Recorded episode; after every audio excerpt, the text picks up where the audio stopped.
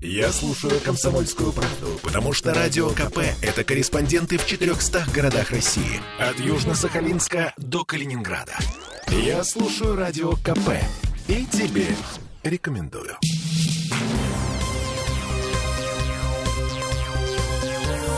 Темы дня. Двери в футболе. Матч «Рубин-Зенит» сегодня вечером начнется с минуты молчания в память о жертвах стрельбы в Перми. Вообще все сегодняшние матчи в премьер-лиге начнутся с минуты молчания. Такое решение приняло руководство РПЛ. Тем временем Дзюба вернулся в сборную. Его позвали впервые с тех пор, как главным тренером команды стал Валерий Карпин. Ну, как позвали? Фамилия Дзюбы есть в расширенном списке на октябрьские матчи сборной в отборочном цикле чемпионата мира. Там 34 футболиста, но этот список еще будут резать. Кстати, кроме Дзюбы, там еще 6 наших. Голкипер Станислав Крицюк, защитники Вячеслав Караваев, Алексей Сутормин, Дмитрий Чистяков, а также полузащитники Александр Ерохин, Далер Кузеев. Ну а Карпин по поводу возвращения Дзюбы заявил буквально: старт сезона у него был не очень, но в последнем матче против Ахмата он выглядел получше. Это расширенный список. Дальше посмотрим, как будет себя показывать. Конец цитаты. Так, ну что, перспективы Дзюбы в сборной и сегодняшний футбол с Рубином давайте обсудим с нашим спортивным обозревателем. Сергей Скалов у нас на связи. Добрый вечер, друзья. Привет, добрый вечер, уважаемые слушатели. Рад вас слышать. Волнует нас по-прежнему Артем Дзюба, но это неудивительно, кстати, поскольку матчи октябрьские в сборной, то вот эти игры, которые сейчас с Рубином, сегодня будет, затем Лига Чемпионская, компания, продолжение Лиги Чемпионской кампании, эти матчи, они станут определяющими не только для «Зенита», но вот, как видим, и для Артема, которого Валерий Георгиевич все-таки в сборную вызвал. Надо отдать ему должное. То есть так, он смотрит по факту, как это называется. Все по факту. Вот. А что касается матча сегодняшнего с Рубином, ну ведь если Рубин выигрывает, он ведь с «Зенитом» сравняется по очкам. А если выигрывает «Зенит», то Семак наконец-то обыграет Слуцкого как тренер, чего еще не происходило в противостояниях между ними. Поэтому интрига. Понятно, что центральный матч тура сегодня «Спартак-ЦСКА», но, тем не менее, вот этот матч между «Зенитом» и «Рубином» — это, на самом деле, эта игра по турнирной таблице даже поинтереснее она должна смотреться, тем более Рубин не побеждал в премьер-лиге, там, по-моему, с конца августа, ну, то есть несколько туров. Поэтому интриг много. В любом случае, вот сейчас, мне кажется, вообще вот этой осенью нашей все матчи российских команд, особенно лидеров, это такой барометр, мы будем смотреть, потому что все вот эти изменения и эволюционные, как многим кажется, кому-то кажется революционным, преобразования в российском футболе, которые грядут, они в том числе будут отталкиваться и от этих вот игр нынешней осени. Поэтому вдвойне интересно. Погоди, под революционными преобразованиями ты имеешь в виду отмену лимита?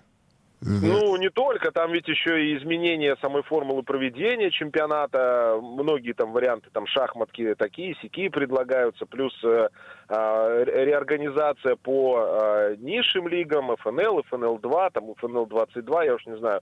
Короче говоря, там же целый пакет от Хубертина предстоит, поэтому это будет особенно интересно. Ну, а лимит, конечно, в центре. Он, Валерий Георгиевич, поддержал меня сегодня, сказал, что он тоже против лимита. Так что мы тут с Карпиным в одну дуду поем. Угу. А президент против? Ну, в смысле, президент России. Ну, это вы уж так, вчера выборы были, поэтому тут одно с другим, как говорится, связывать не нужно. Я уже говорил, что мне кажется, что здесь просто главу государства плохо информируют. Вот и все. Царь хороший, бояре плохие. Так, значит, стартовый состав появился, Дзюба в стартовом составе.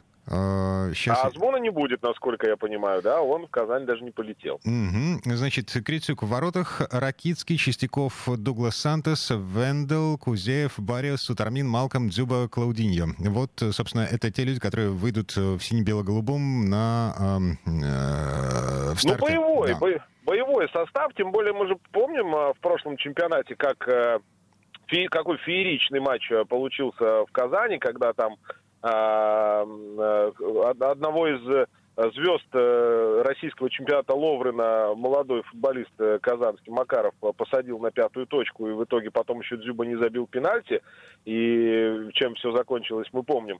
Поэтому, такая уже история противостояния складывается у Рубина. Это, конечно, там не 2008 год какой-нибудь, да, но, тем не менее, это интересно. Интересно, и я бы снова сакцентировал, что это интересно именно с точки зрения Слуцкий-Семак. Слуцкий-Семак, прямо особенное, на мой взгляд, противостояние, и не только противостояние их как тренеров, но и в какой-то мере даже концепции, потому что все-таки Слуцкий более европейски ориентированный тренер, и по построению команды, и по общению, и по медийности, и по всем другим вопросам, и Рубин за ним таким становится.